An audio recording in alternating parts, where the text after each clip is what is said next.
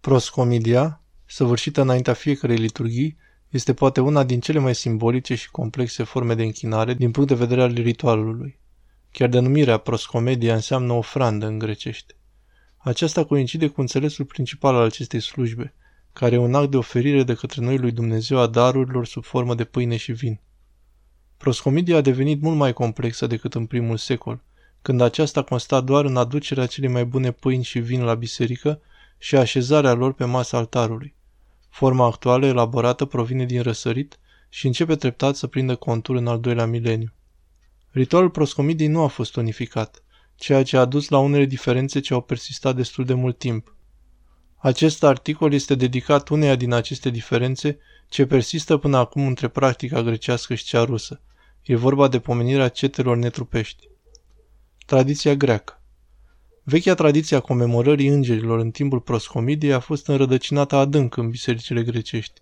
Părticelele într-o pomenire a arhanghelilor Mihail și Gavril, precum și a tuturor puterilor cerești, sunt luate din prescura celor nouă cete și plasate pe disc la stânga mielului. Pomenind pe Marii Arhanghel Mihail și Gavril și toate oștile cerești, preotul scoate apoi o părticică într-o pomenire a Sfântului Ioan Botezătorul, comemorându-l pe înainte mergător nu separat, ca în practica rusă, ci ca un membru de cinste al întregii cete a prorocilor, ultimul profet al Vechiului Testament și cel mai mare născut din femeie.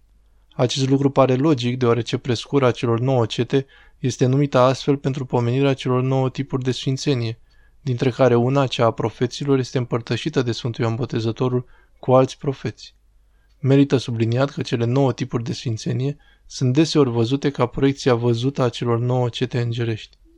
Ritualul actual al proscomidiei a apărut la începutul mileniului 2, care coincide cu momentul în care puterile îngerești au început să fie pomenite la proscomidie.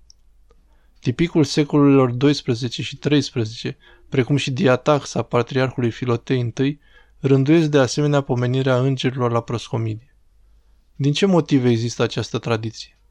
Fiul lui Dumnezeu și-a vărsat sângele nu pentru îngeri, ci pentru oameni.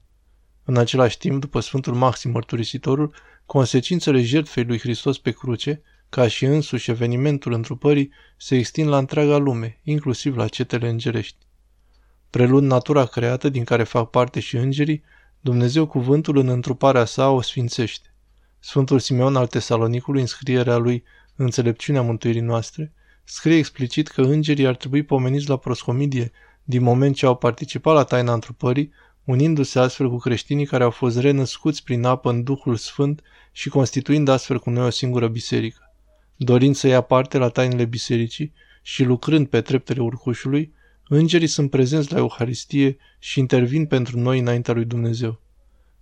În această lumină, pomenirea îngerilor la proscomidie reliefează dimensiunea cosmică a liturgiei și semnificația universală a întrupării, unind cele cerești cele pământei sub autoritatea lui Hristos. Tradiția rusă În ciuda numeroaselor manuscrise și cărți de slujbă vechi ce mărturisesc despre această practică, în proscomidia rusă actuală nu există pomenirea îngerilor.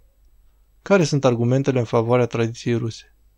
Întâi se recunoaște că îngerii sunt în mod real duhuri și astfel nu pot fi reprezentați de părticele simbolice materiale, în timp ce proscomidia înfățișează doar neamul omenesc.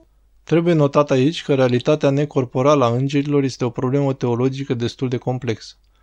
Al doilea motiv puternic susținut de părintele Serghei Murerov, cunoscut specialist în liturgică, este că pomenirea îngerilor la proscomidie are o origine istorică accidentală. La începutul formării sale, rânduiala proscomidie era bazată pe deja existenta rugăciune, din Litia de azi, Mântuiește Dumnezeule poporul tău, în care diferite cete de sfinți și îngeri erau pomenite. Acest lucru e dovedit de faptul că pentru o vreme chiar și crucea Domnului era pomenită la proscomidie, ceea ce părea nepotrivit, deși pomenirea ei în timpul rugăciunii are sens. În sfârșit, al treilea și cel mai important argument este afirmația că Euharistia ne introduce în calvarul jertfei Mântuitorului pentru păcatele noastre. Fiind creaturi nepăcătoase, îngerii n-au nevoie de mântuire, care se aplică exclusiv urmașilor lui Adam celui căzut.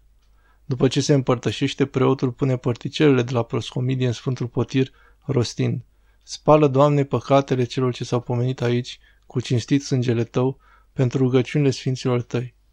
În acest moment, includerea îngerilor în proscomidie privită ca susținând dependența lor la jertfa răscumpărătoare a lui Hristos. lucru care e îndoielnic din punct de vedere dogmatic. Ambele tradiții, greacă și rusă, există în biserică astăzi pe poziții egale. Fiecare conține propria semnificație și frumusețe unică, servind împreună ca un exemplu al regulii de aur existente în biserică. Unitate în cele necesare, libertate în cele incerte, dragoste în toate.